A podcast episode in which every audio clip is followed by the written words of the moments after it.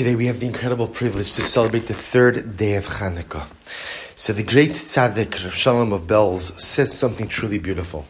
He says that in Al Hanisim that we insert, in benching that we insert in Shmona Esrei, we say v'hidliku neros bechatzrots kodshecha. We go ahead and making reference to the fact that when the Chashmonaim came back to the Beis Hamikdash, the Maccabim came back, they found the untainted jug of oil and they rekindled the neros. They rekindled the lamps of the menorah. But the Rebbe points out, it says v'hidliku neros bechatzrots kodshecha. They went ahead and they lit the candles in the courtyard of your mikdash. And the Rebbe says, but that's not true. The menorah is not kindled in the courtyard. The menorah is kindled the menorah is kindled inside of the actual mikdash itself, what we call the kodesh, which is the actual structure that is right before the curtain, which leads to the holy of holies, They call the kodesh hakadoshim. So the menorah is not kindled in the courtyard, but rather it's kindled bekadshecha in the kodesh itself. So ask the Rebbe, why in Al Hanisim do we say vehedliku neros in the courtyard of your kodesh.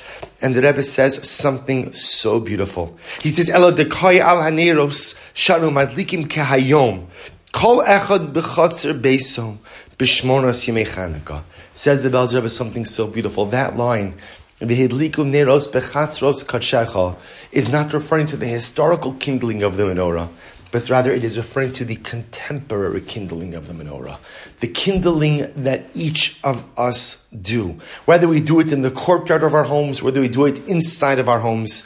Ukedushas haneros hofeches es rishuso lechatzros kadshecha. And the power of the Hanukkah candles is that they have the ability to go ahead and transform a regular, ordinary home into the courtyard of the Beis Hamikdash. When we have the opportunity to light the Neros Chanukah. We are not just simply adding additional physical light to our home, but we are adding an additional dimension of spirituality as well. Neros. The reference to our home. Suddenly my home becomes a courtyard of the Mikdash. Suddenly my home becomes a sanctified place. And perhaps this is our avoda on this sacred third day of Hanukkah to try to figure out how can we bring a little bit more Kiddusha? How could we infuse just a little bit more holiness into our homes? Maybe it's bringing more Torah.